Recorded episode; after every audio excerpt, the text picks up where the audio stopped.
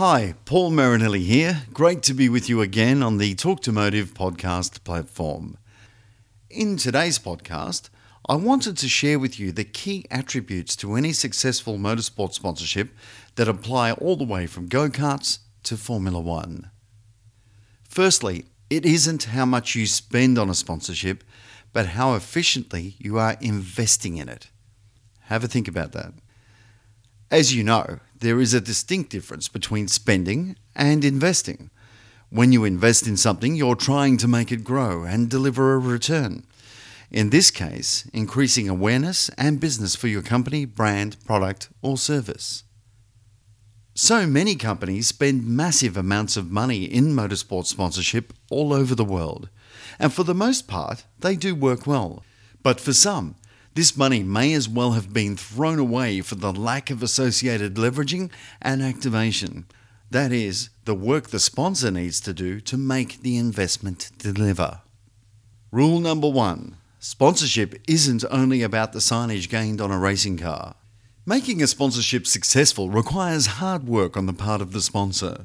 If you are not willing to invest a significant and separate amount to making the sponsorship work to increase your brand awareness and business, then don't do it, as there is only so much that a sign on a racing car can do on its own, and it isn't a lot, aside from providing some branding exposure. Many companies fall into this sponsorship trap, spending a fortune on a motorsport deal only to do absolutely nothing with it, and then wonder why this marketing expense isn't approved the next time around. It is also important to note that professional racing teams will, in most cases, do whatever they can to support their sponsors, of course, but ultimately it is not up to them to create your leveraging and marketing strategy around the sponsorship. They are in the business of motor racing, and this is where their focus should remain. Professional racing teams don't have the intricate understanding of your business and your customers to action your company's leveraging and marketing strategy around the sponsorship. Companies also need to be aware of passing their sponsorship activation and leveraging work to an agency that doesn't clearly understand their business objectives and target customers. Sadly, this also happens a lot because many companies simply do not commit to investing, there's that word again, in human resources to manage their sponsorships. The key message here is that no one understands your business objectives better than you and your people do.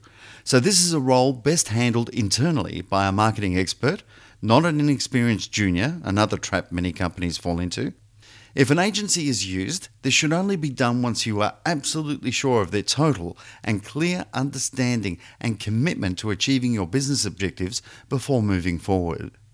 Rule number two Make sure the sponsorship has the inclusions that you need before the deal is signed off.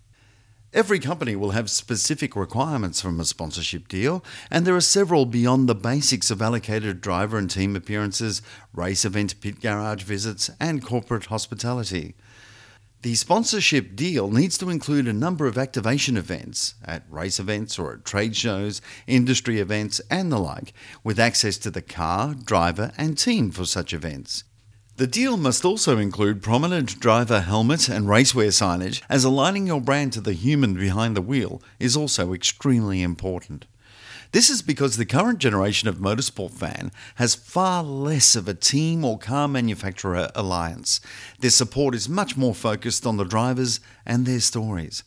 TV shows like the Netflix series Drive to Survive have played a massive role in this change, as has the proliferation of vehicle manufacturers taking part in the sport, as has taken place in Australia with the demise of the GM owned Holden brand, which also had a massive supporter following. What do we mean by leveraging the sponsorship? This includes the development of a marketing and PR strategy that is specific to the sponsorship itself but aligns with the company's own general marketing objectives.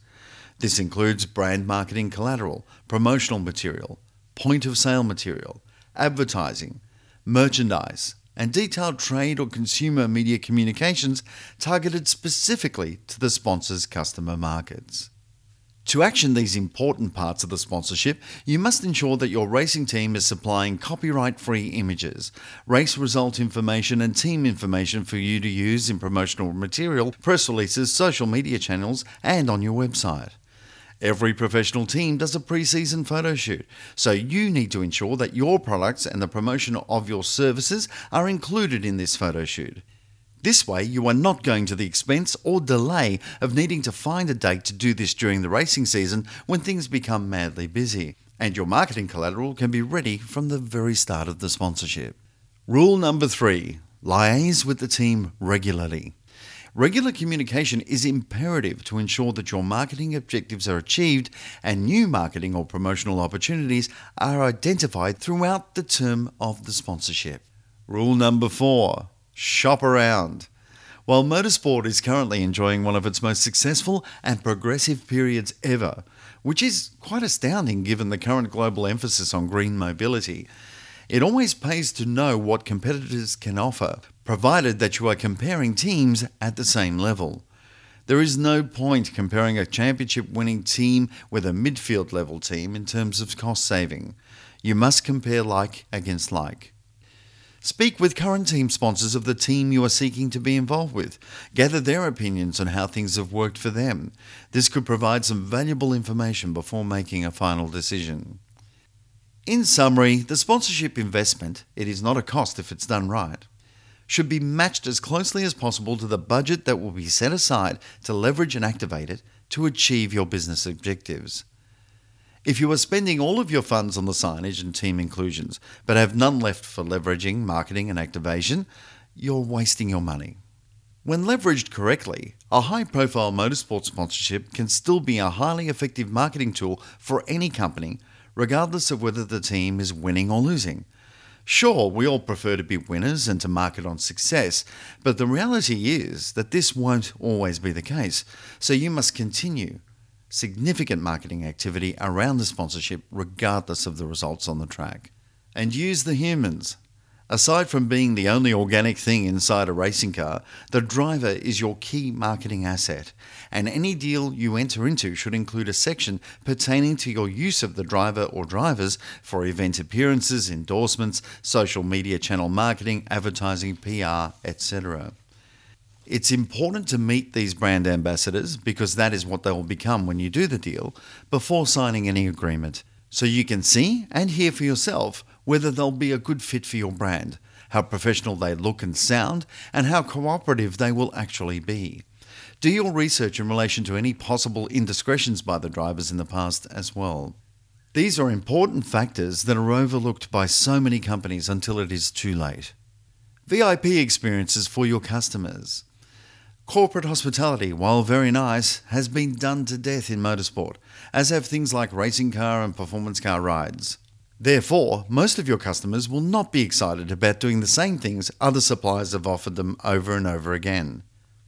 Coming up with special VIP experiences, such as a private dinner out with the drivers on a motor yacht, or being a fly on the wall in a pit garage during a busy and exciting qualifying session, or attending a retreat in an exclusive location with special team guests away from the racetrack. These are the kinds of experiences that your major customers will really enjoy and, more importantly, will never forget. Simple things can also be extremely special.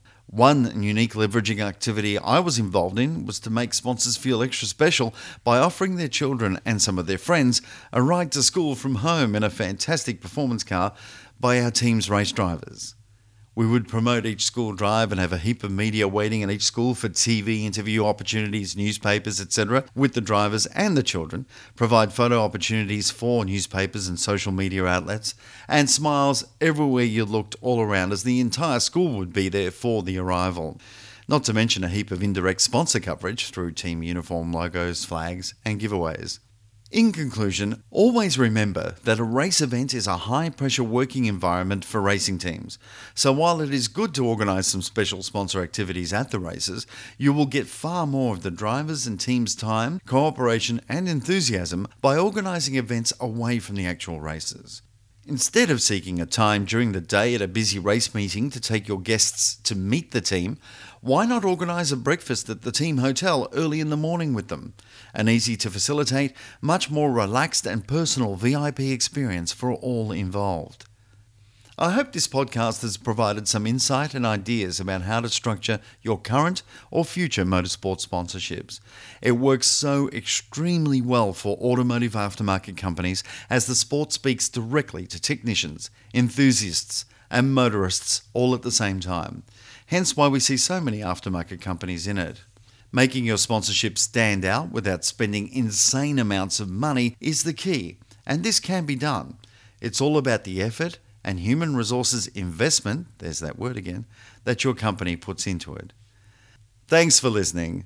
I'm Paul Marinelli from Marinelli Motorsport and Marinelli PR, coming to you from Melbourne, Australia.